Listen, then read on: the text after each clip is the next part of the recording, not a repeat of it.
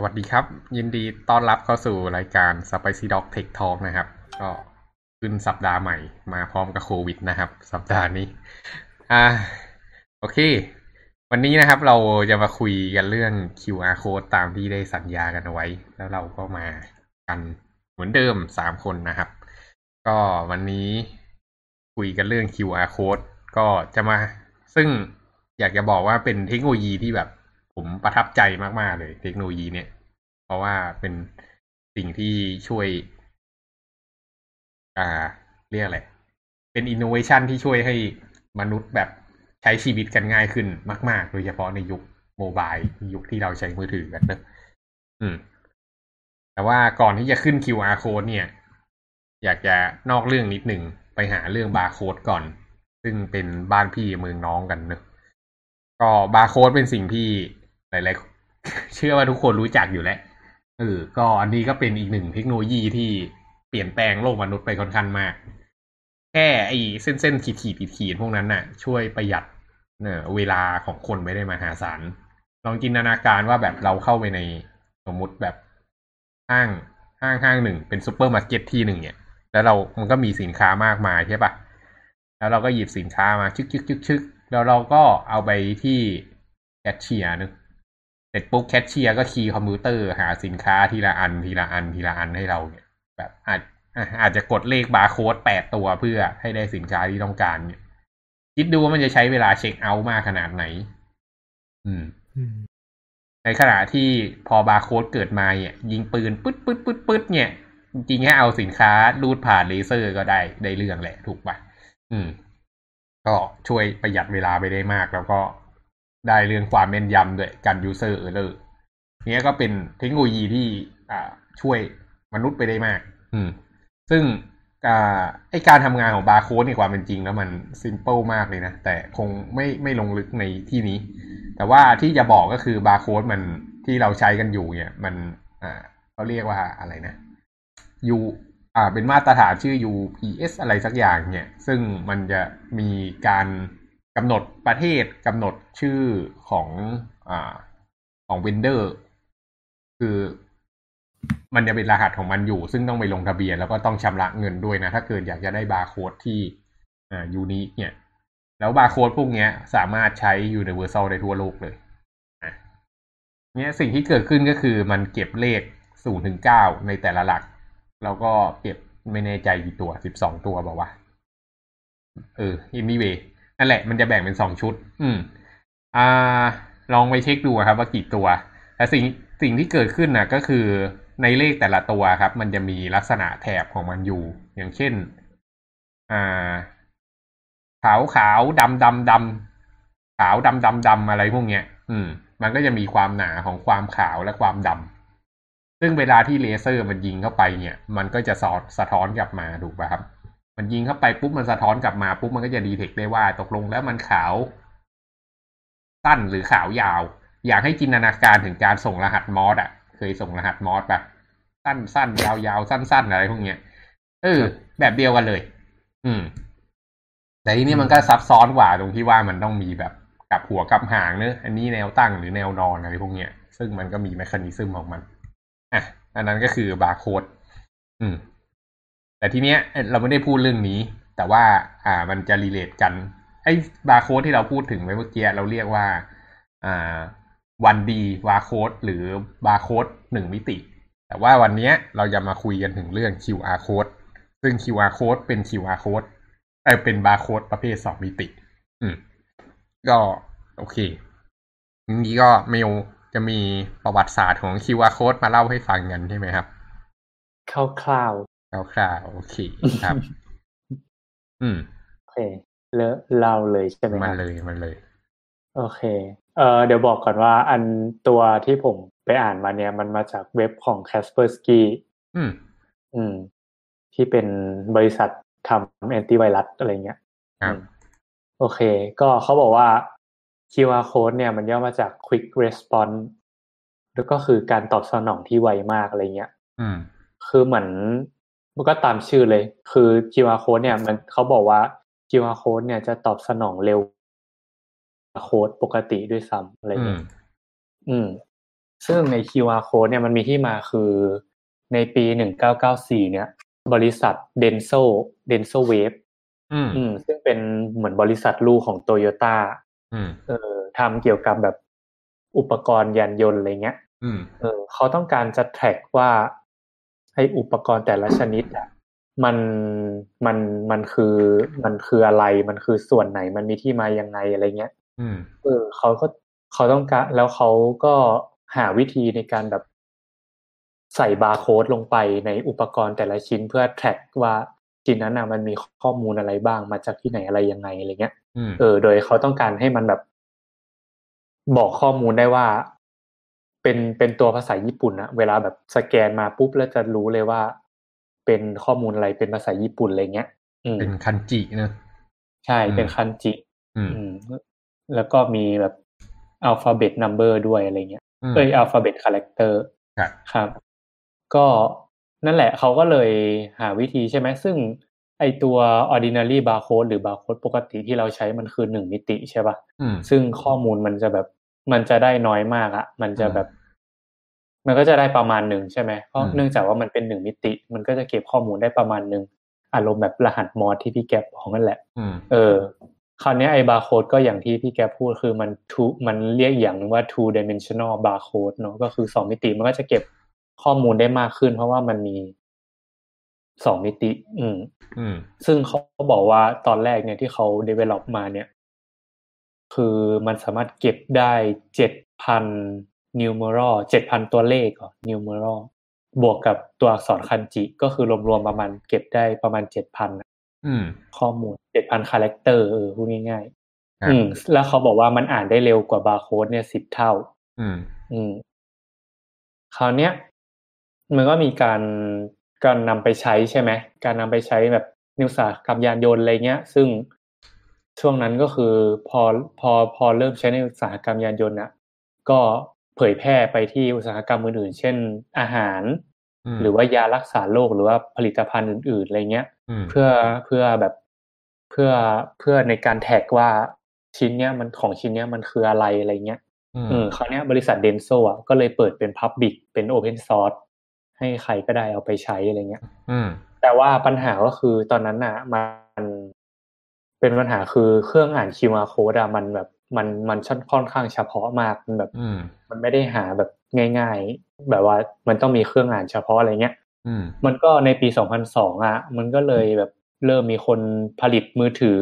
อมสำหรับอ่าน QR code อืมเครื่องแรกอะไรเงี้ยในปี 2002อืมอืมอย่างที่มันมีกล้องเนอะใช่ครับอืม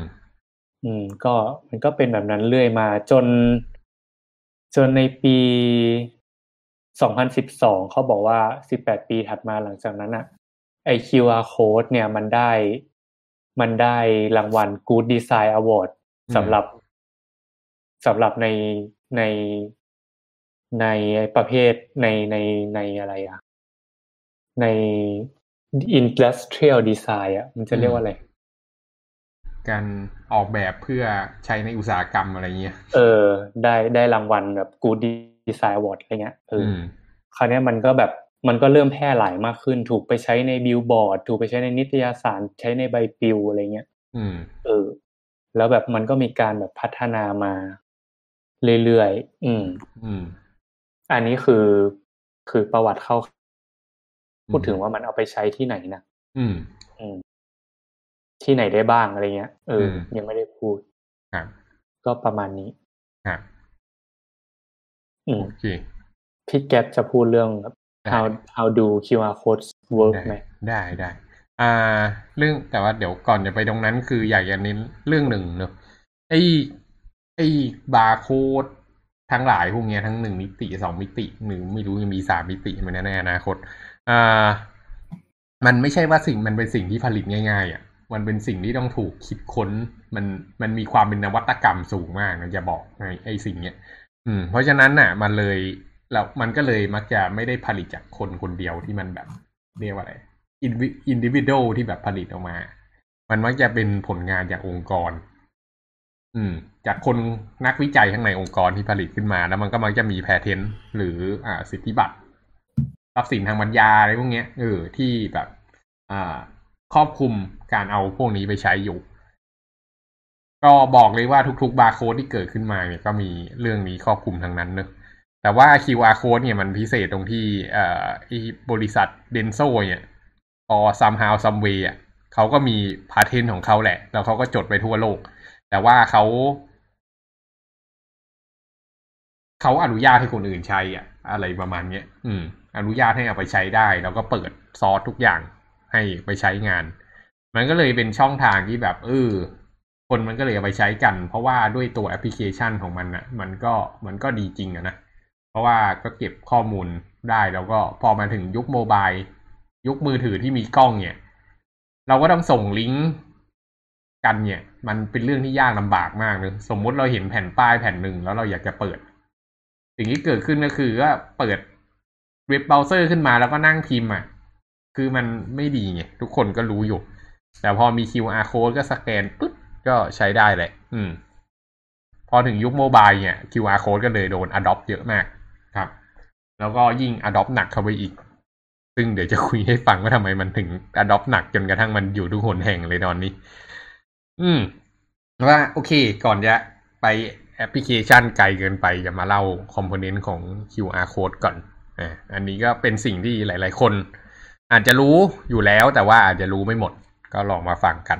QR code เนี่ยหลักๆก็จะมีอยู่สี่ส่วนนะครับ Data ที่เขาจะเก็บอยู่ข้างใน QR code เนี่ยอ่า part อ่าประเภทที่หนึ่งเนี่ยเป็นประเภทที่มัน require เออจะต้องมีไอ้ pattern ตรงนี้อยู่ข้างใน QR code แน่นอนอยู่แล้วไอ้ปุ่มสามปุ่มนั่นถูกปะทุกคนเห็นไอ้ปุ่มสามปุ่มเนี่ยไอ้ซ้ายบนอันหนึ่งขวาบนอันหนึ่งแล้วก็ซ้ายล่างอันหนึ่งอันเนี้ยคือเป็นจุดที่เอาไว้บอก position ของ QR code อืม มันมีชื่อด้วยนะ เออ ชื่อ finder pattern คือแบบ QR code มันแบ่งเป็นโซเป็นโซนนะอืม อืม อืม ไอ้ปุ่มสามปุ่มเนี่ยเขาแบบมันเป็นโซนที่แบบเอาไว้บอกว่า เออ อันเนี้ยคือคือ QR code นะ อะไรเงี้ย อืมใช่อืม อืม finder pattern ครับ อืมอะต่อมาที่มันจะมีเนอะก็คือ อ่า arrangement เนี่ยสังเกตดู QR code นอกจากมีสามปุ่มบน แล้วจะยังมีปุ่มข้างล่างด้วยถูกปะอืมอืม ปุ่มข้างล่างด้านขวาล่างเนี่ยมันจะมีอีกหนึ่งปุ่มเป็นปุ่มเล็กลง ปุ่มเล็กหน่อย ถ้าเกิด QR code อันใหญ่มากๆเนี่ยไอ้ปุ่มเนี้ยมันยังงอกเต็มไปหมดเลย อืม อืม อ่า ถามว่าไอ้ปุ่มนี้มีไว้ทำอะไร ตามชื่อก็คือเป็นปุ่ม arrangement เนอะคือเป็นปุ่มเอาไว้จัดเรียง คือถ้าเกิดลองสังเกตดูนะครับ ถ้าเกิดเราลากเส้นจาก ทั้งสี่ปุ่มเนี่ยเราจะได้สี่เหลี่ยมตรงกลางพอดีเนอะเพราะฉะนั้นน่ะ เวลาที่มันทำ image processing เนี่ยมันจะต้องจับรูปอะให้มันได้สี่เหลี่ยมจัตุรัสเป๊ะๆหลังจากที่มันวางลงไป เพื่อที่ว่ามันจะได้สามารถอ่านสีออกมาจากแต่ละช่องได้อย่างแม่นยำได้อย่างถูกต้อง อือืมมทีเนี้ย อ่า นอกจากจะจัดเรียงให้มันถูกต้องแล้วเนี่ย ก็ยังมีเรื่องของ อ่า ความกว้างของแต่ละช่องอีก อืมใช่ว่าเราจะรู้ว่าโอเค มันมีปุ่มอยู่ตรงนี้ปุ๊บแล้วตกลงแล้วระหว่างจุดอะมันมีกี่จุด มันก็ไม่รู้ถูกปะทีเนี้ยมันก็เลยสังเกตดูจากจากไอ้ปุ่ม position เนี่ยไอ้ finder เนี่ยสมมุติดูจากซ้ายบนไปขวาบนนะ แล้วลองดูที่ขวาล่างของปุ่มซ้ายบนนะครับ มันจะเป็นขาวดำขาวดำขาวดำเป็นทางม้าลายข้ามไปยังอีกฝั่งหนึ่งอืม แล้วก็ลงมาข้างล่างเหมือนกันมันก็จะเป็นขาวดำขาวดำขาวดำอืม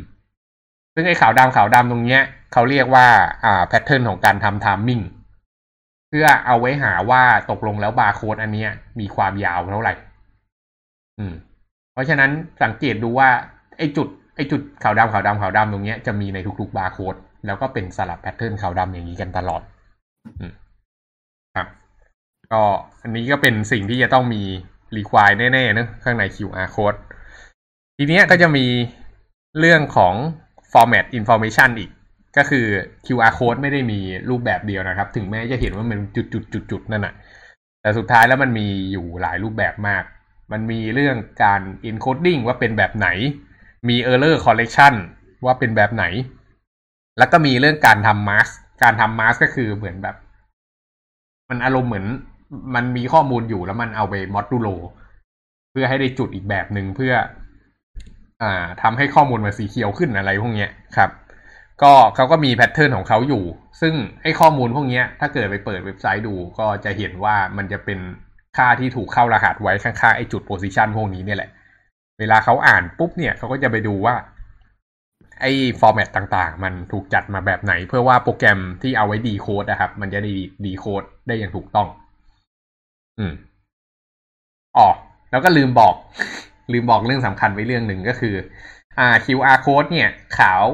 ขาวคือหนึ่งนะครับ แล้วก็ดำคือศูนย์อืมเพราะฉะนั้นมันจริงอ่าครับ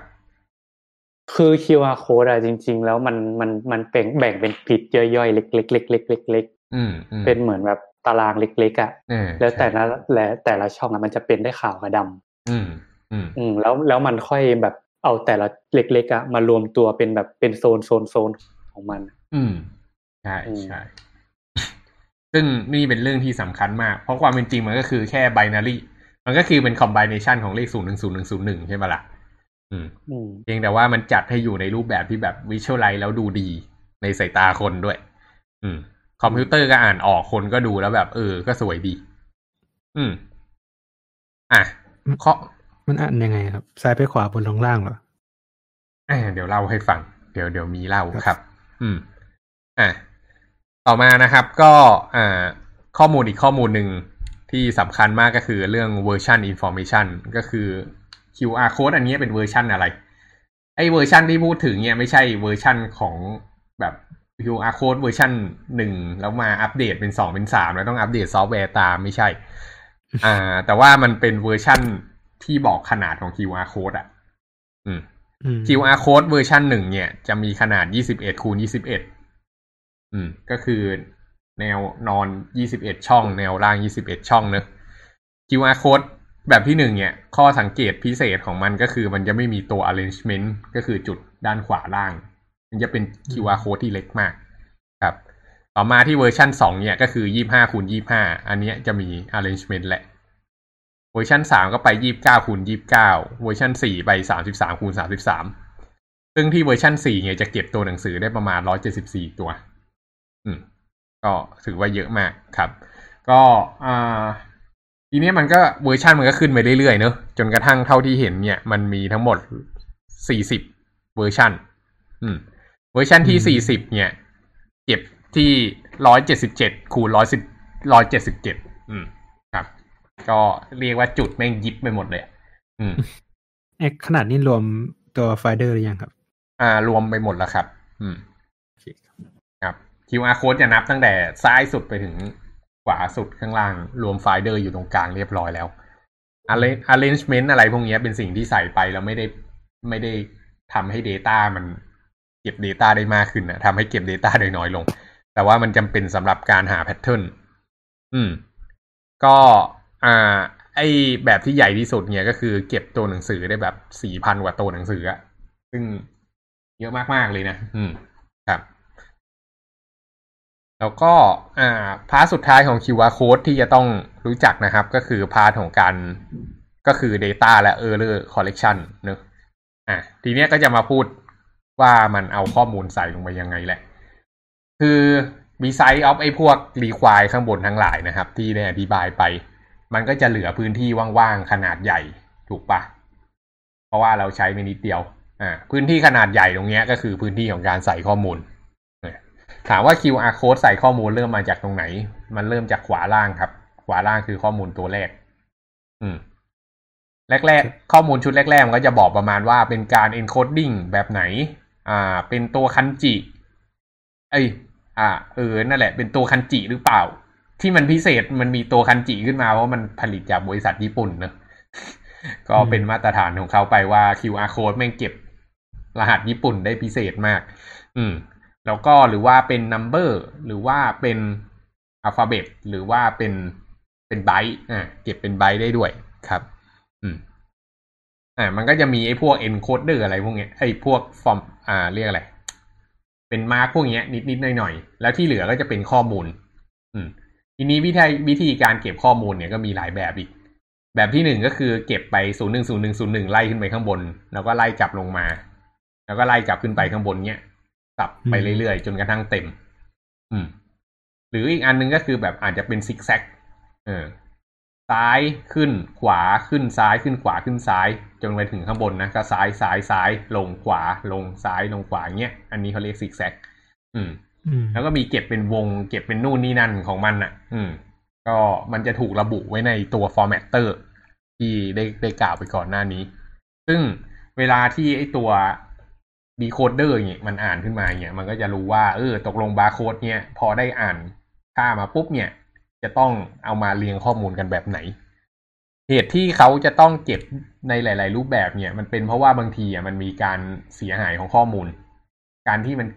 เรียงแบบ แปลกๆหน่อยเนี่ยมันจะช่วยให้การทำ error correction อะไรพวกเนี้ยมันดีขึ้น อืมครับ แล้วก็ อะทีนี้ถ้าเกิดสังเกตดูดีๆอะข้อมูลของ QR code ของเราอะครับ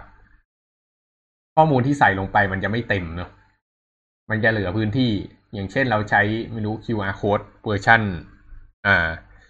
ที่เก็บได้ร้อยเจ็ดสิบสี่ตัวอักษรเนี่ย แต่ข้อมูลจริงเราอาจจะเพิ่งเก็บไปได้แค่อ่าหนึ่งร้อยตัวอักษรมันก็ยังเหลือที่ว่างๆถูกปะอ่าที่ว่างๆที่เหลือครับ มันเอามาทำ error correction หมดเลย อืม ซึ่งมันก็จะมีอ่าอัลกอริทึมในการทำ error correction เนอะก็คืออ่าเมื่อไหร่ที่อ่าข้อมูลบางส่วนมันหายไปเนี่ย มันสามารถมาหาค่าย้อนกลับได้จากบิตที่เป็น error correction พวกนี้ เพราะฉะนั้นไอ้ error correction เนี่ยก็คือเป็นข้อมูลเหมือนกันที่ถูกบันทึกลงไปใน QR code แต่ว่าเป็นข้อมูลที่เหมือนกับว่าจะ repeat กับข้อมูลเดิมที่มีอยู่แล้ว โดยที่อัลกอริทึมของ error correction เนี่ยก็ค่อนข้างซับซ้อนอยู่พอสมควร ก็คงไม่ลงลึกเพราะว่าอ่านแล้วไม่เข้าใจเหมือนกัน แต่ว่าเอาเป็นว่าเรื่อง error correction เนี่ยมีอยู่สี่เลเวลเนอะอืมเลเวลที่ต่ำที่สุดนะครับ ก็เขาเรียกว่าเลเวล L หรือเลเวล low อ่าก็จะ error correction ได้เจ็ดเปอร์เซ็นหมายความว่า Q พื้นที่ของ QR code อะเสียหายไปได้เจ็ดเปอร์เซ็นสแกนเนอร์ก็ยังสามารถอ่านได้อยู่ อืม หรือว่าถ้าเกิดเป็น M ก็ใหญ่ขึ้นมาหน่อย ก็เป็นสิบห้าเปอร์เซ็นถ้าเป็น Q Q ย่อมาจาก quartile เนอะอ่า ก็ได้ยี่สิบห้าเปอร์เซ็นและที่เยอะที่สุดเลเวลสุดท้ายก็คือเลเวล H ก็คือสามสิบเปอร์เซ็นต์ เพราะฉะนั้นถ้าเกิดเราเลือก QR code เนี่ยมาที่เลเวล H เนี่ยครับ ก็จะสังเกตว่าเราสามารถเอาโลโก้ไปแปะตรงกลาง หรือโลโก้ใหญ่หน่อยก็ได้ แต่ว่าเอาสแกนเนอร์เนี่ยไปสแกนแล้วมันก็ยังดีเทคได้อยู่ สิ่งที่เกิดขึ้นก็คือเพราะว่ามันไปอ่านไอ error correction ตรงเนี้ยแล้วมันสามารถโซฟออกมาได้ว่าจริง ๆ ข้อมูลคืออะไรกันแน่แต่ว่าสิ่งหนึ่งที่มันจะตามมากับ error correction นะครับ ก็แน่นอนถ้าเกิด error correction สูงขึ้นเนอะขนาด QR code ก็จะใหญ่ขึ้น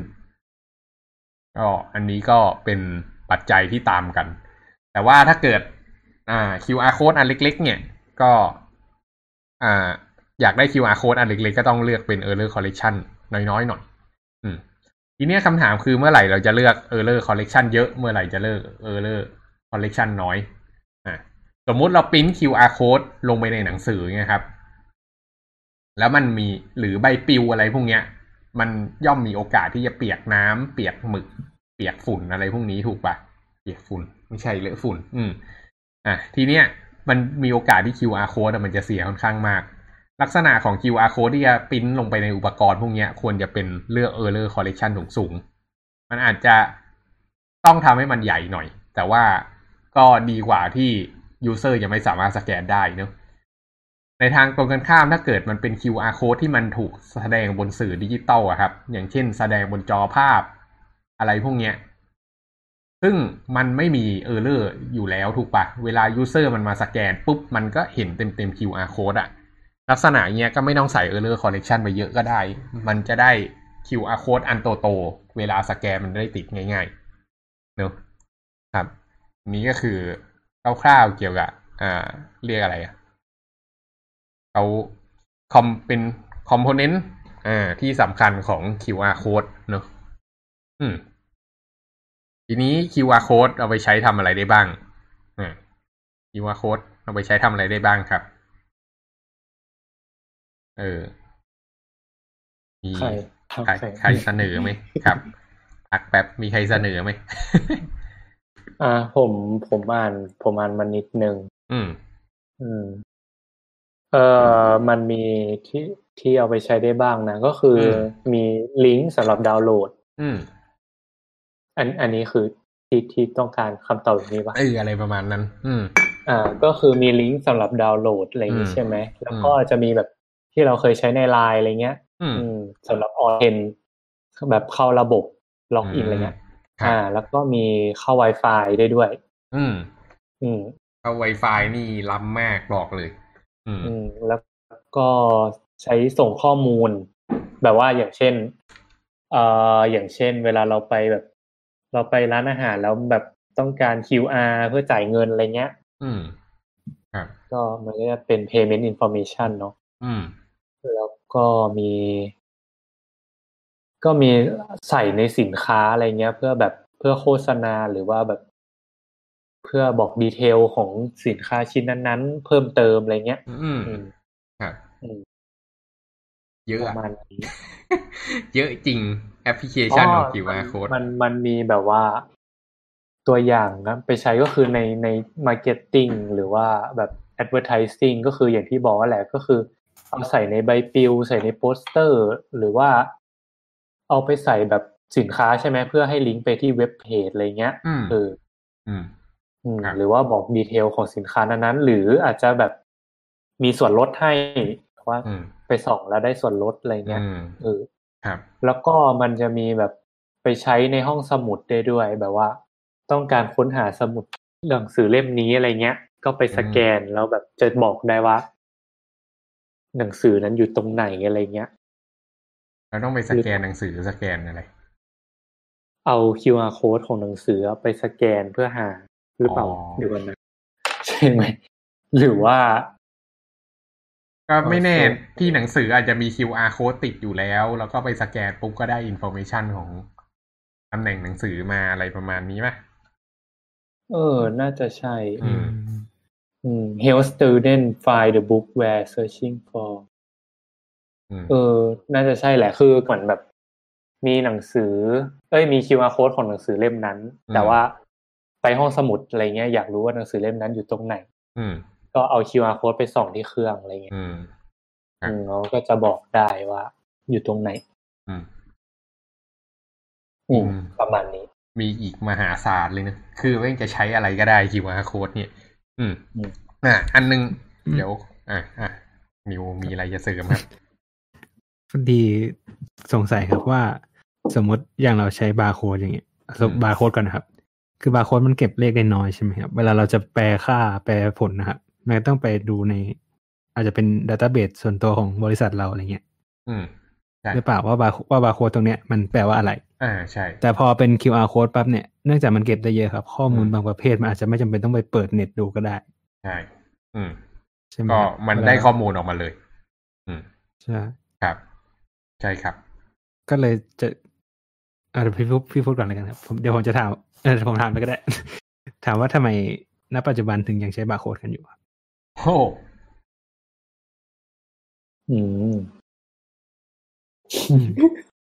ในเมื่อ ในเมื่อ QR code มันอาจจะ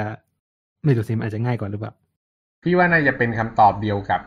ทำไมเรายังใช้ IPv4 กันอยู่อะอืม ก็คือมันเหมือนกับว่าอุปกรณ์มันลงทุนไปหมดแล้วอะ แล้วมันก็ยังใช้งานได้ดีอยู่ อืม อืม น่ะ เป็นคำถามที่พี่เคยถามเหมือนกันนะ ว่าทำไมคนถึงไม่ย้ายมาใช้ QR code กัน สิ่งที่พี่ได้คำตอบก็คือ ถ้าเกิดพี่จะย้ายมาใช้ QR code พี่จะต้องเปลี่ยนอุปกรณ์ที่บ้านทั้งหมดเลย เปลี่ยนโปรแกรมที่เอาไว้เจนบาร์โค้ดเปลี่ยนเครื่องอ่าน อืม อืมซึ่งของเดิมมันก็ไม่ได้เดือดร้อนอะไรไง อืมเพราะยังไงเราก็มีดัตต้าเบสของเราอยู่แล้ว ใช่ อืม แต่คลิกมันก็ไม่ได้เก็บข้อมูลแบบโหเยอะอืมขนาดนั้น อืม คือถ้าเกิดเราปริ้นลงไปในสติกเกอร์แปะของอะมันเราก็ไม่ได้อยากเห็น QR code อันใหญ่ๆ ขนาดนั้นใช่ปะล่ะ อืม สุดท้ายมันก็ต้องเป็นคีเป็น QR code เล็กๆ อยู่ดี ถ้าเกิดจะมาใช้อะนะ อืม อืม ครับอะเดี๋ยวกลับมาเรื่องแอปพลิเคชันหน่อยอ่ามี แอปพลิเคชันตัวหนึ่งที่อยากให้น้องๆรู้จักกันนะครับ ก็คือเรื่อง VCard เคยได้ยินไหม VCard วีการ์ดคุณคุณเออ VCard เนี่ยเป็น format ไฟล์ประเภทหนึ่งที่เอาไว้เก็บอินโฟ a t ชันของ contact อะเป็น contact ของคน ชื่อนามสกุลตำแหน่งที่ทำงานอะไรพวกเนี้ย ครับ พอเข้าใจใช่ป่ะ มันคือนามบัตรอะอืมอ่าแต่ว่าอยู่ในรูปแบบดิจิตอล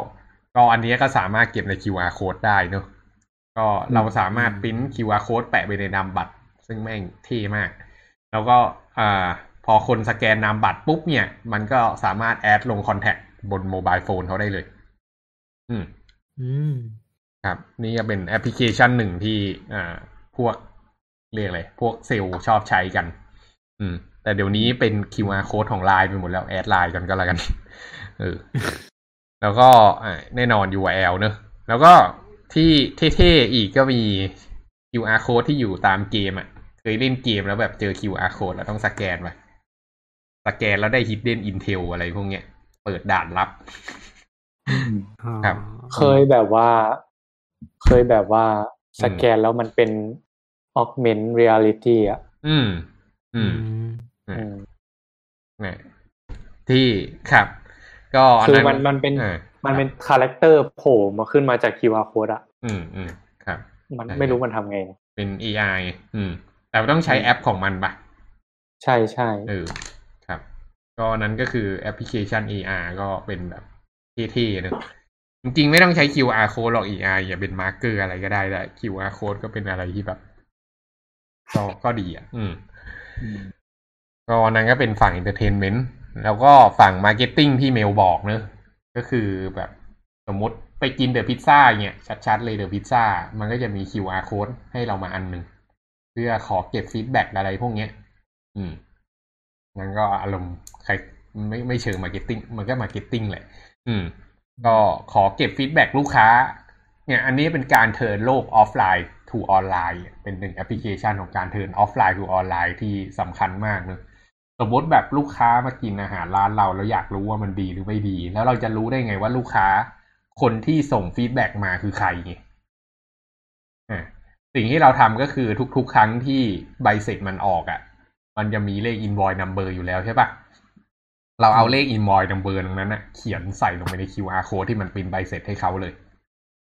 เวลาเวลาที่เขาสแกนเข้ามาแล้วให้ feedback เนี่ยเราก็จะรู้เลยว่าไอ้ลูกค้าเนี่ยมาจากร้านนี้ invoice นี้สั่งอะไรไปบ้างอืมอืมอืมพนักงานนี่โดนสอยแบบเต็มๆเลยอะเปิดกล้องวงจรปิดรู้เลยแม่งใครเสิร์ฟอืมครับอืมไม่แล้วอย่างนี้มันคือมันมันแบบ fraud detect ได้ด้วยใช่ไหมล่ะว่าหมายถึงว่ามันไม่ได้แบบ แบบยังไงอะ คือเนื่องจากว่ามันแปะ อินวอยไปด้วย มันสามารถเอาอินวอยไปเช็คกับฐานข้อมูลได้ แต่ว่าใช่ถ้าเกิดว่าเราไม่แปะอินวอยมันจะเป็นแบบ survey แบบธรรมดาที่ใครก็มากรอกได้ถูกไหมใช่มันก็จะเป็น anonymous survey ซึ่งจริง ๆ ไม่ไม่มีใครอยากกรอก survey หรอกมิวหรือคิดว่าใครอยากจะมากรอก surveyอาจจะไม่อาจจะแบบมีคนมาแกล้งมาปั่นอะไรเงี้ย อืมใช่ใช่เป็นไปได้ครับ อืม แต่ว่าก็เลยแบบจริงๆอันนี้มันก็ยังโกงได้อยู่ดีเนอะอืม ใช่ปะอืมถ้าเอออืมไม่รู้เหมือนกัน ก็ไปดึงใบเสร็จชาวบ้านมาก็ได้เออแต่คนปกติไม่รู้หรอกอันนี้เบอันนี้ก็คือ จริงๆ ไม่ใช่ marketing เป็น customer service เอออันนี้เขาเรียก customer service ถ้าเกิดเป็น marketing มันจะเป็นประมาณว่า อะ สมมุติเรามีสินค้าหนึ่งตัวใช่ปะแล้วก็ขายออกไปแล้วก็ติด QR code ไว้ที่ซองเนี้ย แล้วก็เป็นลิงก์ใช่ปะ พอลูกค้าสแกนลิงก์ปุ๊บ เปิดเว็บเราปุ๊บผ่าน QR code เนี่ย มันจะผ่านหน้าเว็บเว็บหนึ่ง ซึ่งแม่งจะดัก IP ลูกค้า เพราะฉะนั้นเราก็จะรู้ว่าลูกค้าเข้ามาทาง IP ไหน อยู่จังหวัดแถวๆไหนอยู่ประเทศอะไร เออ ถ้าเกิดข้อมูลมันเยอะเข้าเยอะเข้าเนี่ยเราก็จะเห็นการกระจายตัวของลูกค้าในประเทศที่สนใจผลิตภัณฑ์ของเราที่สแกน QR code เข้ามานี่ล้ำปะ แต่แต่อันนี่คือลูกค้าทุกคนจะเป็น QR code เดียวกันใช่ไหมใช่ใช่ลูกค้าทุกคนเป็น QR code เดียวกัน แต่เราอยากรู้ว่าสินค้าของเราอะลูกค้าที่สนใจจริง ๆอะอยู่แถวไหนของประเทศ อืม หรืออาจจะเป็นไปได้ว่าเรากระจายสินค้าไปหลาย ๆ โซนใช่ป่ะครับ เราอาจจะไพไพลอตสินค้าอาจจะกระจายไปเหนือหนึ่งเมืองใต้หนึ่งเมืองตะวันออกตะวันตกอย่างละเมือง แล้วก็กรุงเทพก็มีสี่อันนะเอ้ยมีห้าอันนะ แล้วทีเนี้ยถ้าเกิดลูกค้ามันสแกนเข้ามาแล้วเราเก็บไอพีของมันไว้หมดเนี่ย เราจะได้โลเคชันของเขาไงคร่าวๆอะ เราก็จะรู้เลยว่าตกลงแล้วสินค้าของเราอะ ถูกขายในภาคไหน แล้วลูกค้าสนใจเยอะถูกขายในภาคไหนเยอะอะเรารู้อยู่แล้วเพราะว่าเราเป็นคนขาย แต่ว่าลูกค้าที่ภาคไหนให้รับให้การตอบรับสแกน QR code กลับเข้ามาที่เว็บไซต์เราอีกทีเนี่ย เป็นข้อมูลที่ insightful มากนะ อือืม เราก็จะรู้ว่าโอ้โอเค แสดงว่าไม่แน่ ไอพนักงานที่สาขานี้แม่งขายของเก่งอะไรพวกเนี้ย หรือว่าลูกค้าแถวๆนั้นเขาแบบสนใจผลิตภัณฑ์เราเป็นพิเศษ อืมครับ ก็อันนี้ก็ในเชิง marketingอันนี้คือ QR code มันก็จะทำหน้าที่แค่เก็บ URL ใช่ไหมครับไอ้พวกระบบบันทึก IP มันก็เป็นเรื่องหลังของเว็บเรา ใช่ครับ ใช่อืมแต่ว่าแทนที่เราจะให้เขาวิ่งมาที่เว็บเราตรงๆอะ่ะ เราให้เขาวิ่งผ่านหน้า URL หน้าหนึ่งก่อนที่แบบรอดัก IP ครับ เออ แล้วก็บันทึกลงฐานข้อมูล แล้วก็เอามาทำ Data ในติกครับ แต่ว่ามันมันมี QR code ที่แบบเก็บข้อมูล geolocation ด้วยนะ เอ้ย เก็บ latitude longitude อะ เก็บได้ไง หมายถึงว่าไม่หมายถึงว่าตัว QR code เองอะจะให้ข้อมูล latitude longitude จากการสแกนว่าข้อมูลแบบ อันนี้คือ latitude ที่เท่าไหร่ อ๋อ ก็คือข้อมูลที่เก็บข้างใน QR code ใช่ป่ะครับ เพื่อนำทางใช่ใช่ไหม อืม น่าจะมังไม่รู้เหมือนกัน ใช่ใช่แต่มันคือหมายถึงว่าเราเรากรอก latitude longitude เข้าไปแล้วให้มัน generate QR code ขึ้นมาได้อะเออเออใช่ มันมันมีหลาย format มากครับ อืม อันนั้นก็คือเป็นอีกหนึ่ง format ที่เอาไว้เก็บ geo coordinate เนี่ยเขาเรียก geo coordinate ครับ ก็คือสมมุติเราไปสแกนใน QR code อันนั้นน่ะ ปุ๊บมันก็จะขึ้นแอปพลิเคชันมาให้เปิด Google Map ไหมเออ เป็นไปได้ เออ แล้วก็นำทางเลย ไม่ไม่ใช่เป็นไปได้เป็นไปแล้ว เออ เออนั่นแหละ จริง ๆ อันเนี้ยมันมันไม่ใช่ มันไม่ใช่มาตรฐาน QR code นะ มันเป็นมาตรฐานของ URL ครับ คือ URL สกีมที่เราใช้อะอย่างเช่น HTTP HTTPS FTP ไอ้ที่มันโคลอนสแลสแลดอะมันก็จะมี อะไรอีกอะมีตั้งเยอะอะมี mail to ใช่ปะก็คือไว้ส่งอีเมล แล้วของอ่าโทรศัพท์ก็มี TEL เนอะอ่า TEL โคลอนสแลสแลใส่เบอร์โทรไปพอกดขึ้นมาปุ๊บก็เปิดแอปมือถือ ของ Geo Geo Coordinate เนี่ยมันก็มีของมันเหมือนกันอืมเพราะฉะนั้นเราเก็บ URL ที่เป็นสกีมของ Geo Coordinate เนี่ยเราเปิดไออันนั้นอะ มันก็จะเปิด มันก็จะเปิดแอปที่เป็นตัวนำทาง อืม แต่เข้า Wi-Fi นี่เรายังไม่เคยสแกนเหมือนกันนะ ไม่เคยเห็น ไม่เคยใช้เลยเออเดี๋ยว เดี๋ยวเดี๋ยวบอกให้ทำไง ลองเล่นดูครับ อืมอะก็มีอีกหลายเคสที่น่าสนใจนะ เรื่องอ่า Secret Generation อะ เคยใช้ไอ้นี่ป่ะครับ เคยใช้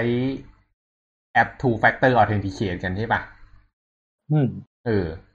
ที่เวลานั่นมันจะขึ้น QR code มาให้เราสแกนอะอืมแล้วมันจะให้เรากรอกเลขที่เราได้รับไปอืมอืมนั้นก็เอาไว้ส่งซีเครตอย่างปลอดภัยนะเพราะว่าซีเครตที่มันขึ้นบนจอเราเนี่ยเราก็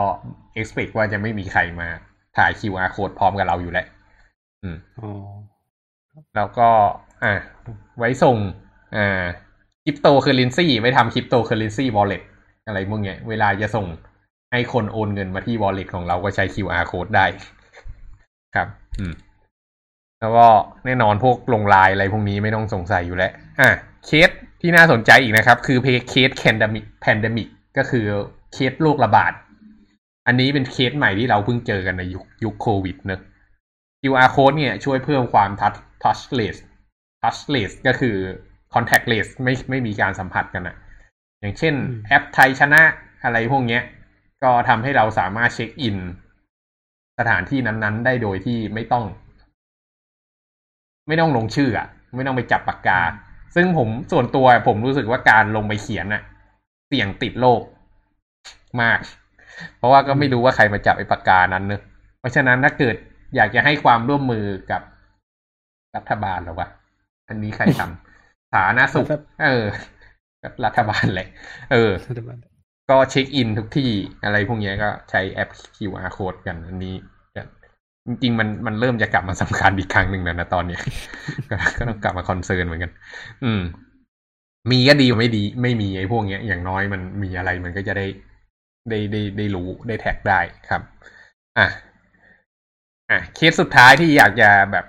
เมาส์ให้มันมากเลยก็คือเรื่อง QR code payment เว้ยอืม QR code payment เนี่ยเป็นเทคโนโลยีที่แบบโอ้โหเป็นเรื่องเป็นราวมาก ที่ทำให้ QR code ถูก adopt มากที่สุดเลย อืม อะตอนเนี้ยเรามีใครใช้ True Wallet จ่ายเซเว่นก็ต้องเปิด QR code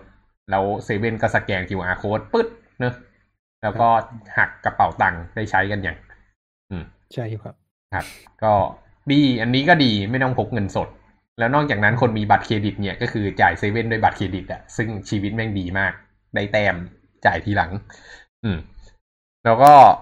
อะ LINE LINE Pay ก็เหมือนกันเนอะ Rabbit LINE Pay ก็อารมณ์เดียวกัน แต่ว่ารู้สึกว่าส่วนตัวรู้สึกแลบบิด UI UX ดีกว่า อืม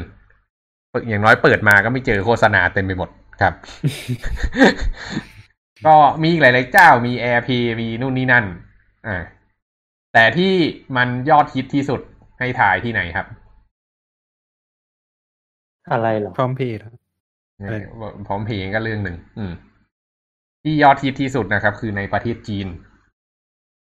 อืมอ๋อประเทศจีนเนี่ยเป็นประเทศที่มีปัญหาเรื่องเงินปลอมเยอะมากเว้ยเพราะว่าคนจีนแม่งก๊อปปี้เก่งอืมอืมแบงก์จริงแบงก์ปลอมเนี่ยแม่งแยกกันไม่ออก อืม แล้วมันก็มีปัญหาแบบ แม่งไปซื้อของจ่ายแบงก์จริงไปได้แบงก์ปลอมมาเป็นปกติ อืม เวลาอยู่ในจีนสมัยก่อน อันนี้แม่เล่าให้ฟัง ผมไม่เคยไปเจอเหมือนกันยังไม่เคยไปจีนอะสิ่งที่เกิดขึ้นก็คือ จีนแม่งก็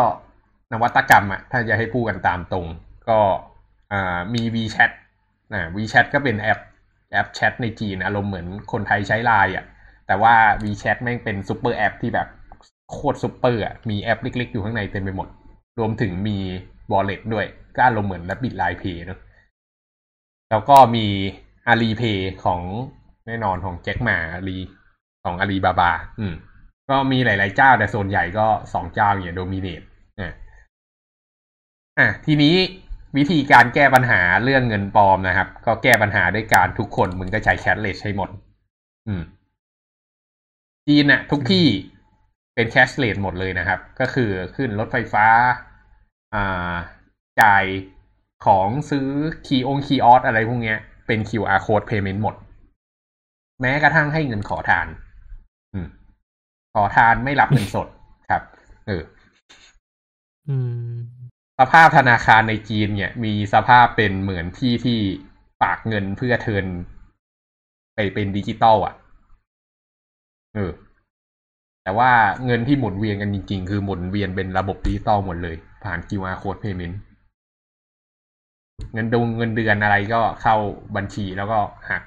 เข้า QR code payment อืม ก็อันนี้ก็เป็นที่ที่อ่าใช้ QR code กันเยอะที่สุดในโลกนะครับ ก็คือเมืองจีน อืม เมืองไทยก็เท่าที่เห็นก็คือก็ก็ก็เริ่มเกิดเนอะพวกคนในเมืองก็ใช้ True Money Wallet ใช้อ่า Rabbit ใช้ AirPay อะไรกันไปส่วนต่างจังหวัดก็อย่างที่เห็นก็จะมีพวก รัฐบาลแจกตังค์ทั้งหลายอะพวกพร้อมเพย์อะไรพวกเนี้ยคนละครึ่งเอออะไรพวกเนี้ยก็ใช้ QR code เหมือนกัน อืมก็อยากจะบอกว่า QR code จริง ๆ มันมาเกิดเนี่ยกับอีตลาด payment เนี่ยแหละครับ ก็ช่วยทำให้หลาย ๆ อย่างสะดวกสบายขึ้นมาก ๆ เลย อืม อะ ต่อมาคุยเรื่องแอปพลิเคชันกันไปแหละ มีใครคำถามเกี่ยวกับแอปพลิเคชันก่อนไหม payment นี่เราใช้ NFC มันไม่ดีกว่าเหรอครับ เร็วกว่าไหมโอ้ย NFC มันเป็นเทคโนโลยีที่ไม่เกิดอะครับ เป็นหมัน อืม NFC อืมเกิดแค่ในอเมริกาเนอะเท่าที่พี่เห็นครับอ่าเออเออ มันไม่เกิดอะ พี่รู้สึกว่ามัน คือ QR code อะ คำถามว่าจะใช้ QR code คืออะไร เราใช้กล้องถูกปะกับซอฟต์แวร์ ครับแค่นั้นพอออืมแต่ NFC มันต้องมีฮาร์ดแวร์ไง เพราะฉะนั้นมันจะไม่เกิดในประเภทประเทศที่แบบยังไม่เจริญที่มือถือแบบห่วยๆอะ อืม อืม ในขณะที่มือถือห่วยๆก็ทุกเครื่องมีกล้องหมดสังเกตดูอืมกล้องจะห่วยขนาดไหนแม่งก็สแกน QR code ได้นี่เป็นความมหัศจรรย์ อืม เพราะฉะนั้น QR code พี่อยากพูดว่ามันเป็น mobile native มากกว่า NFC อืม ครับ แต่ว่า NFC สะดวก สะดวกจริงคือแบบแค่แตะอืม อืม แต่สุดท้ายคนมันไม่นิยมกันนะมันก็ใช้ QR code ครับอะโอเค ต่อมาทีนี้จะไป generate QR code อ่า อยากจะได้ QR code ของตัวเองทำไง ก็ไปค้นครับ เว็บไซต์ QR code generator กลัว Google เนี่ยแหละ ง่ายสุด อืม แล้วก็ไป generate ปุ๊บมันก็จะได้ QR code มาเนอะมันก็จะให้ใส่ text อะไรลงไป หรือไม่ก็โหลดแอปมา แล้วก็พิมพ์ลงไป ก็จะได้ QR code แล้วก็ screen cap print ออกมาก็จบ อ่ามนอกจากนั้นเนี่ย QR code อะ มันสร้างออกมา มันก็จะเป็นแบบขาวดำขาวดำใช่ปะบางเว็บมันจะสามารถทำ styling ของ QR code ได้ด้วย เออ อย่างเช่นแบบ อยากจะทำให้มันเป็นจุดมนมนๆอะไรพวกเนี้ยเป ลี่ยนทรงเปลี่ยนสีสวยๆ ก็ทำได้เป็น QR code เก๋ๆอืม แล้วก็เอาโลโก้ของเราไปวางตรงกลางก็ยังได้จะได้รู้ว่า โอเค ถ้าเกิดสแกนซิล QR code อันเนี้ยก็คือจะได้ข้อมูลนี้ ส่วนใหญ่ที่คนเขาทำกันก็คือ QR code ของ Line ถ้าเกิดสังเกตดูมันก็จะมีโลโก้ Line อยู่ตรงกลาง อืม ครับอะคือตอนอ่าน QR code นี่มันมันดูแค่สีขาวกับสีอื่นใช่ไหมครับ มันไม่ได้ดูว่าขาวกับดอ่าำเพราะ จริง ๆ เวลามันต้องปรับอ่านเป็เวลามันอ่านมันจะเทิร์นเป็นเกย์สเกลครับ อืม อืม เพราะฉะนั้นมันก็จะเหลือแค่ขาวกับดำไปเออใช่ใช่แต่ทีนี้ไอ้พวกตรงที่ถูกโลโก้ทับอะไรพวกนั้นอะ มันก็ถือว่าเป็นจุดที่เสียหาย อือืมมเพราะฉะนั้นมันก็จะอีกนอตรงนั้นไป แล้วมันจะอ่านจากข้อมูลที่เหลือครับ ทีนี้มันก็มีเทคนิคเล่นหลาย ๆ อย่างอะบางทีดีไซเนอร์เขาเอา QR code มาเพ้นท์เอง วาดลงวาดรูปอะไรลงไปได้เป็นเรื่องเป็นราว อะ เออ ก็เป็น QR code แบบสวย ๆ ออกมาได้เนอะเท่าที่เห็นก็คือ อ่าไอทททเนี่ยเวลาไปเที่ยวสถานที่บางที่เนี่ยมันก็จะมีป้ายที่แบบเป็น QR code สวย ๆ เหมือนกันสแกนเข้าไปปุ๊บก็จะเป็นข้อมูลของสถานที่นั้นขึ้นมา ให้เปิดเว็บไซต์ ซึ่งเป็นโครงการที่ผมแบบ เออ แม่งดีว่ะ ดูดีมาก ป้ายก็ดูดี QR code ก็ดูดี เว็บก็ดูดี อืม อะ ทีนี้มันจะมี Open Source ตัวหนึ่งที่อยากจะแนะนำนะครับ มันชื่อ Ziba Crossing สะกดว่า Z X I N G อืม Z คือ Ziba เนอะแล้วก็ X คือ Cross แล้วก็ I N G อ่าอืมเออ มันก็คือทางม้าลายนั่นแหละ Ziba Crossing อะ มันเป็นลิบ Open Source ตัวหนึ่งที่อ่าเอาไว้ generate barcode ต่างๆ อืม แล้วมันก็จะรวบรวมบาร์โค้ดแบบสารพัดประเภทประเภทเลยข้างในลิบเนี้ยอืม ทั้งตัวอ่าน ทั้งตัว encoder ทั้งตัว decoder ก็สามารถไปค้นลิบตัวนี้ได้ Ziba Crossing ครับ แล้วก็ตัวเว็บมันก็มีด้วย เว็บมันก็เปิดเข้าไปปุ๊บเนี่ย ก็สามารถกด generate QR code ได้ ก็จะได้ QR code ที่แบบ เออเป็นมาตรฐานร้อยเปอร์เซ็นต์แน่นอนอะถ้าเกิดเอาจากเว็บเนี่ย บางทีไปใช้พวกเว็บ commercial อะมันแอบทำเป็นลิงก์เพื่อโหลดเข้าเว็บมันก่อนแล้วค่อย redirect มาหาเรา เออ แต่ว่าถ้าเกิดทำจากเว็บ Zebra Crossing ก็จะได้ข้อมูลตรงไปตรงมา แล้วก็ lib เนี้ยก็มีทั้งเอามาใช้บนเดสก์ท็อปไปใช้บน อ่าโมบายเนี้ย มันก็จะมี SDK ของมันอยู่ของ z ีบ้าคอร์ซิง เพราะฉะนั้นถ้าเกิดใครอยากจะ generate QR code ก็ไปใช้ z ีบ้าคอร์ซิงได้ หรือง่ายกว่านั้นก็คือก็ไปเรียกไปเรียกรูปจากเว็บบางเว็บที่แบบเขาพาส URL พารามิเตอร์ไปแล้วก็ได้รูปมาก็ได้ จริง ๆ ก็ค่าเท่ากันนะอืม อืม อะ ทีนี้จะ generate QR code อ่า QR code หลัก ๆ เขาจะมี generate กันอยู่สองแบบนะครับ ก็คือแบบ static กับแบบ dynamic แบบ static เนี่ยก็คือเป็นแบบที่ เราเอาข้อมูลทุกอย่างใส่ลงไปใน QR code เรียบร้อยเลย อืม แล้วก็สแกนปุ๊บข้อมูลทุกอย่างก็ครบ อันเนี้ยก็จะทำงานออฟไลน์ได้เนอะแต่ว่าเนื่องจากมันต้องเอาข้อมูลทุกอย่างใส่ไป มันก็เลยมีขนาดค่อนข้างใหญ่ QR code มันก็ค่อนข้างหยิบหยิบหน่อย อืม ในทางตรงกันข้ามถ้าเกิดอยากจะได้ QR code แบบเล็ก ๆ หน่อยเนี่ย ก็เราอาจจะ generate เว็บมาเว็บหนึ่ง แล้วเราก็เอาไปใส่เว็บ URL shortener อย่างเช่น bit.ly เนี่ย เราจะจะจะได้ URL สั้นๆ มาถูกไหมครับ แล้วเอา URL นั้นไปใช้ QR code ไปทำ QR code เวลา user สแกนมันจะได้เว็บ bit.ly มา แต่พอเขากดเข้าไปที่ลิงก์ปุ๊บเนี่ย มันก็จะเข้าไปที่เว็บเรา อืม ก็ลักษณะเงี้ยก็จะได้ QR code ในขนาดเล็กที่แบบจุดโตๆอะ อืม แต่ว่ามีความจำเป็นต้องใช้อินเทอร์เน็ต มันก็ขึ้นอยู่กับการใช้งานเนอะ แต่สำหรับ marketer คนที่ทำ marketing เนี่ย มันอยากเก็บข้อมูลของ user พวกนี้อยู่แล้ว เออเขาก็มักจะใช้พวกเนี้ยในการ track user อืม ก็อย่างที่บอกมันได้ IP มันได้ location มันเก็บ stat ละมันเก็บ stat ออกมาได้ว่าตกลงแล้ววันไหนเวลาไหน user เปิดเว็บเราอะไรพวกเนี้ยครับ user สแกน QR code ตรงไหนบ่อย อ่า ก็สามารถฝากเว็บ bit.ly ในการเก็บได้ จริงๆมีหลายเว็บ แต่ว่าถ้าเกิดใช้ bit.ly เนี่ยเราก็จะไม่มีความจำเป็นที่จะต้องตั้ง database เอง มันเป็น service ของมันอยู่แล้วอ่าลักษณะนี้จะเป็น URL redirect เนอะแล้วก็ เนี่ยก็หลักๆมีอยู่สองแบบเป็น static กับ dynamic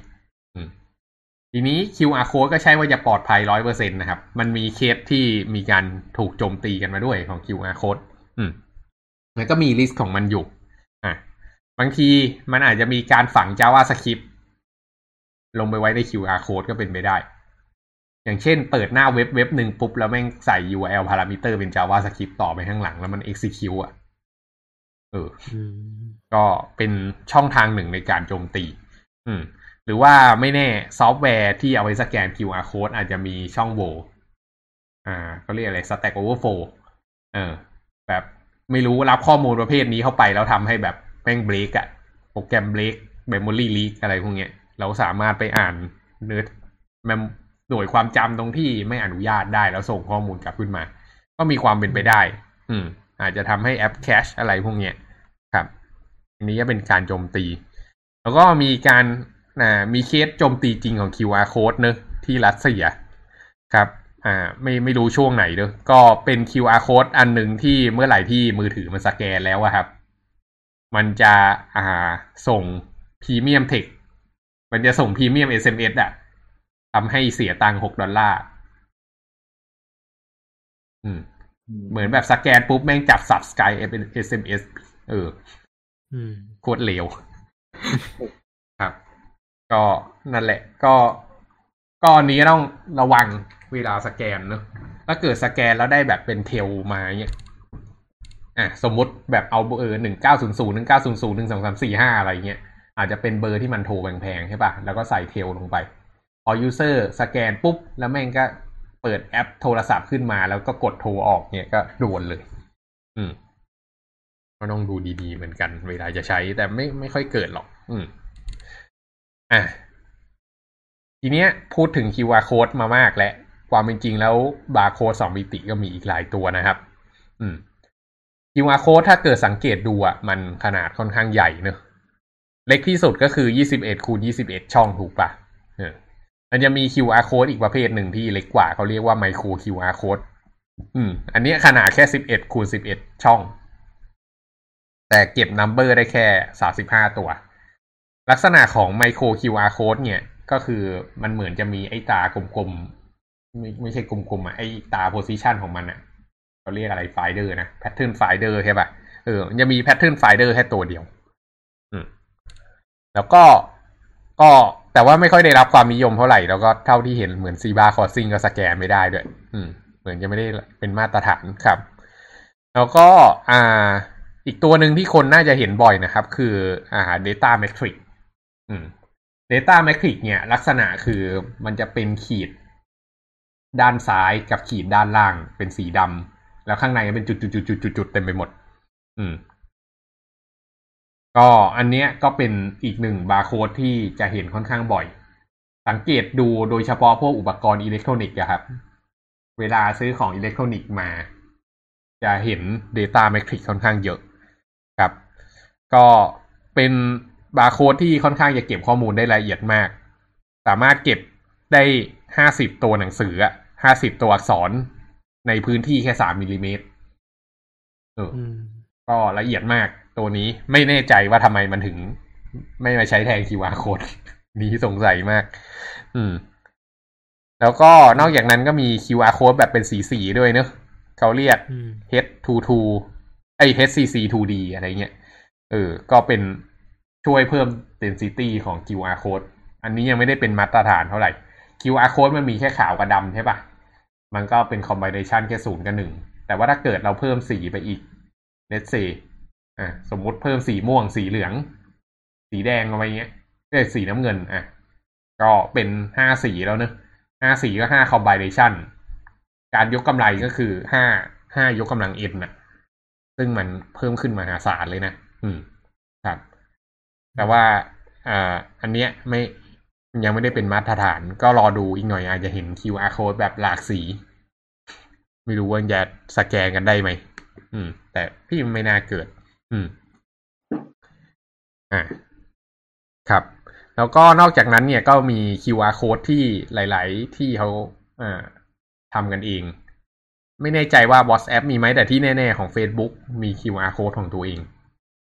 ไม่ใช่ QR code อะเป็นบาร์โค้ดของตัวเองบาร์โค้ดสองมิติ เคยเห็นว่า Facebook Messenger มันจะเป็นกลม ๆ แล้วก็เป็นจุด ๆ ขีด ๆ รอบ ๆ รูปโปรไฟล์เราอะอืม เออ อันนั้นน่ะ สามารถใช้แอป Facebook ในการแอดเพื่อนได้ครับก็เป็นความสวยงามและสื่อสารได้ของ Facebook ก็มีอีกหลายเจ้าแต่ตอนนี้นึกไม่ออก อืม ครับ อืม data metric นี่มันไม่มี error correction หรือเปล่าไม่แน่ใจ อืม จริงๆถ้ามันจะใส่มันก็ใส่ได้ปะ อืม แต่มันไม่มีตัวแบ่งโซนหรือเปล่า มันไม่มี เพราะพาดไฟเดอร์มันแบ่งแค่ขอบเขตของ QR code หรือเปล่า อืม ไม่ไม่ไม่ชัวร์เลยอะ อืม ไม่แน่มัน อืม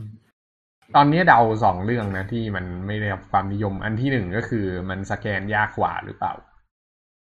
อันนี้ไม่แน่ใจกับอีกอันหนึ่งก็คืออาจจะเป็นเรื่องกฎหมายอะอาจจะเป็นเรื่องทรัพย์สินทางปัญญา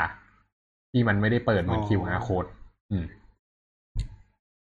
แต่ถ้าเกิดมันไม่เปิดจริงอะคำถามของพี่ก็คือ แล้วทำไมไอ้พวกบริษัทอุปกรณ์อิเล็กทรอนิกส์มันถึงไม่ใช้ QR code กันทำไมมันถึงไปใช้ data metric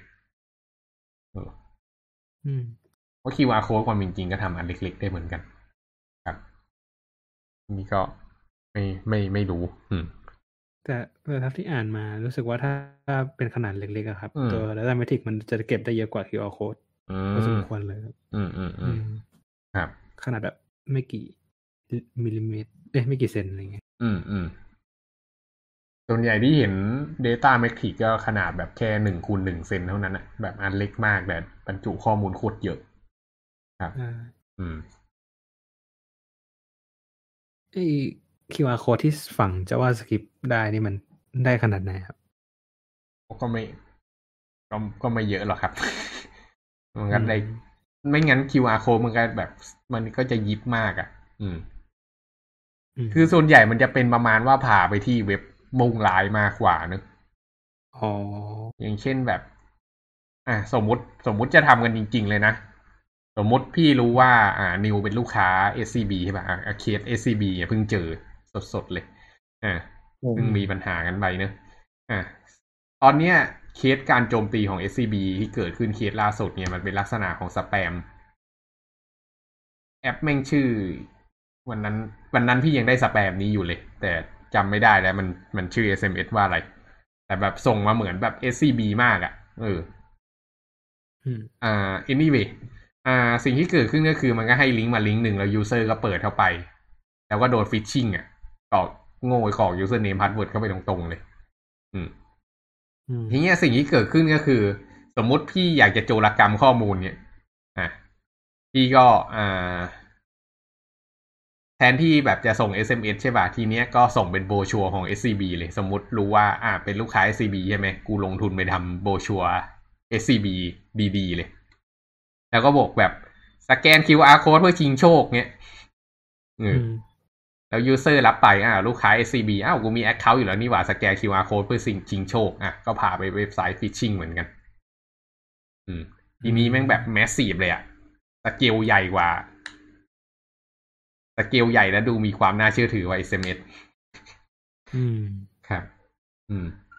เหลืออย่างเดียวอะแค่อ่าน OTP ให้ได้เท่านั้นนะอืม อืม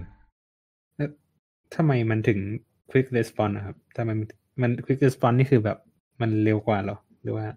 อืมอืมที่ก็ตามที่พี่มิวบอกนะ ก็คือ QR code มันเน้นเรื่องความเร็ว อืม คือสแกนไปปุ๊บเนี่ย มัน decode เร็วมากอะอืม somehow some way อืมอืม แต่มันเป็นบาร์โค้ดที่ decode เร็วมาก เร็วกว่าบาร์โค้ดปกติ เร็วกว่าบาร์โค้ดหนึ่งมิติ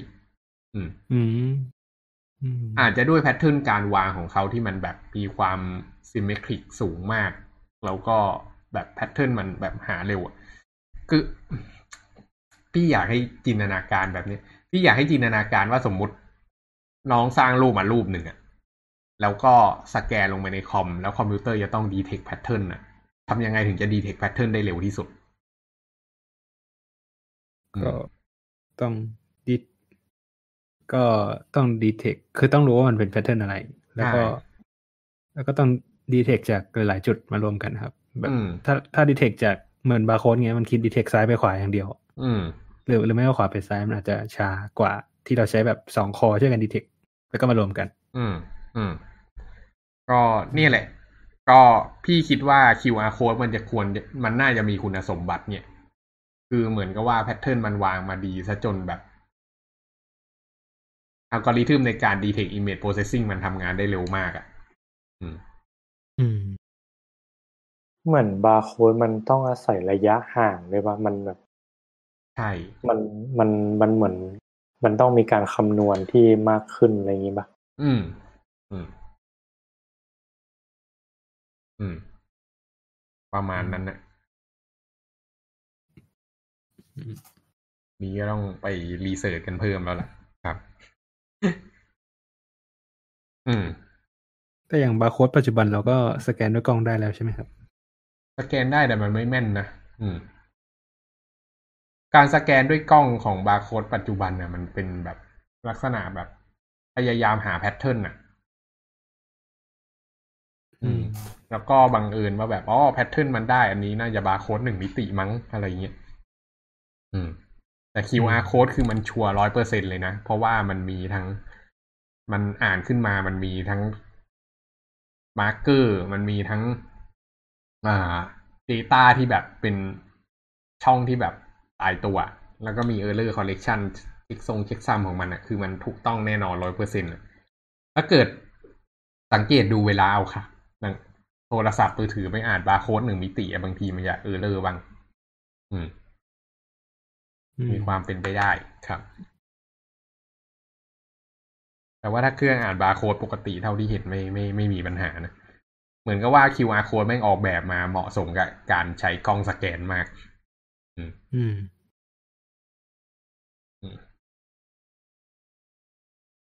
แล้วก็มีโปรเจกต์ขำๆ โปรเจกต์หนึ่งเคยทำ เออ ตอนนั้นเรียนวิชา Image Processing ไม่รู้จะทำอะไรก็เลยทำโปรแกรมส่งไฟล์ด้วย QR code อืม ก็ลักษณะเป็นประมาณว่ามีคอมพิวเตอร์อยู่สองตัว ตัวแรกเปิดไฟล์ แล้วก็ตัวที่สองเป็นตัว เปิดกล้องเพื่ออ่าน อ่าน อ่าน QR code ที่มันแสดงอยู่บนจอของตัวแรกอะ่ะเออแล้วทีนี้ไอ้ตัวแรกก็แบบเล่น QR code ไปเรื่อยๆ ไปขนาดร้อยเคอาจจะแบบ QR code แบบหกเจ็ดสิบรูปเงี้ยเออแล้วก็ไอ้ตัวที่สองมันก็คอยดีโคด QR code เนอะมันก็เล่นไฟล์จึ๊กจึ๊กจึ๊กจึ๊กจึ๊กจึ๊กไปเรื่อยๆ ตัวที่สองพอได้รับ QR code แต่ละเฟรมแล้วมันก็เอามาดีโคดเนี่ย มันก็จะได้ข้อมูลทีละชั้งอืม สุดท้ายก็เอาข้อมูลที่ได้มาต่อกัน แล้วก็ได้รับเป็นไฟล์ครับเฮ้ยมันมันมันมีอันนี้ด้วยนะ QR code อีกโหมดหนึ่งอะเรียกว่า structure append mode อะคือคือเหมือนเหมือน เหมือนอ่าน QR code แบบสิบหก QR code พร้อมกันในทีเดียวอะเอ้ยแบบอ่านแบบ multiple QR code อะ อืมอืมแต่ไม่ไม่แน่ใจว่ามันจะแบบทำแบบส่งไฟล์แบบที่พี่แก๊ปพูดได้หรือเปล่า เออ แต่ไอที่พี่ทำอย่าไปสนใจมันเลยเพราะว่ามันไม่ practical ครับ มีเหตุผลอะไรที่เราจะต้องส่งไฟล์ผ่าน QR code อืม แบบไม่มีอินเทอร์เน็ตอะไรอย่างเงี้ยมันก็ไม่รู้ก็บลูทูธก็ได้ปะเออ นั่นน่ะสิ ครับ แต่อันนั้นมันโปรเจกต์เล่นๆของเด็กปีสามอะนะอืมครับอืมโอเคคือตัว QR code มันสามารถสเกลได้อยู่แล้วใช่ไหมครับ สมมติเราต้องการใหญ่ขนาดไหนก็เพิ่มขนาดไปหรือเปล่าอ่า มันสเกลได้มีจำกัดนะนะก็คือไปถึงไอ้เวอร์ชันสี่สิบของมันน่ะ ขนาดร้อยเจ็ดสิบเจ็ดอ๋อคูณร้อยเจ็ดสิบเจ็ดอืมแต่ว่าขนาดพี่รู้สึกว่าพอขนาดใหญ่ขนาดนั้นน่ะ ไอ้คนที่สแกนมันก็สแกนไม่ได้อยู่ดี เออเพราะมันอ่ามันยิบเกินไปอะ อืม อืมอืมโอเคงั้นก็มีใครมีคำถามอะไรกับ QR code กันอีกไหมครับ ไม่มีละครับ ครับไม่ก็น่าจะพอหอมปากหอมคอได้รู้จัก QR code ในเชิงแบบ ก็เรียกว่าไม่ได้ตื่นมากนะยีว่าค่อนข้างลึกหน่อยเหมือนกัน เรียกว่าถ้าเกิดจะไปสร้าง QR code ก็คงไปสร้างกันได้อย่างมั่นใจ อืม โอเค ครั้งหน้านะครับ เราจะมาคุยกันเรื่อง SQL injection กลับมาคุยเรื่อง security กันบ้าง ก็หัวข้อ SQL injection เนี่ยเป็นหัวข้อที่ developer ทุกคนควรรู้เนอะเป็นเรื่องที่อันตรายมากครับ ก็เดี๋ยวมาคุยกัน ว่า SQL injection ทำยังไง เราก็จะป้องกันได้ยังไง ส่วนวันนี้เราสามคนก็ขอจากกันไปแต่เพียงเท่านี้ก่อนครับ ครับ สวัสดีครับ สวัสดีครับ สวัสดีครับ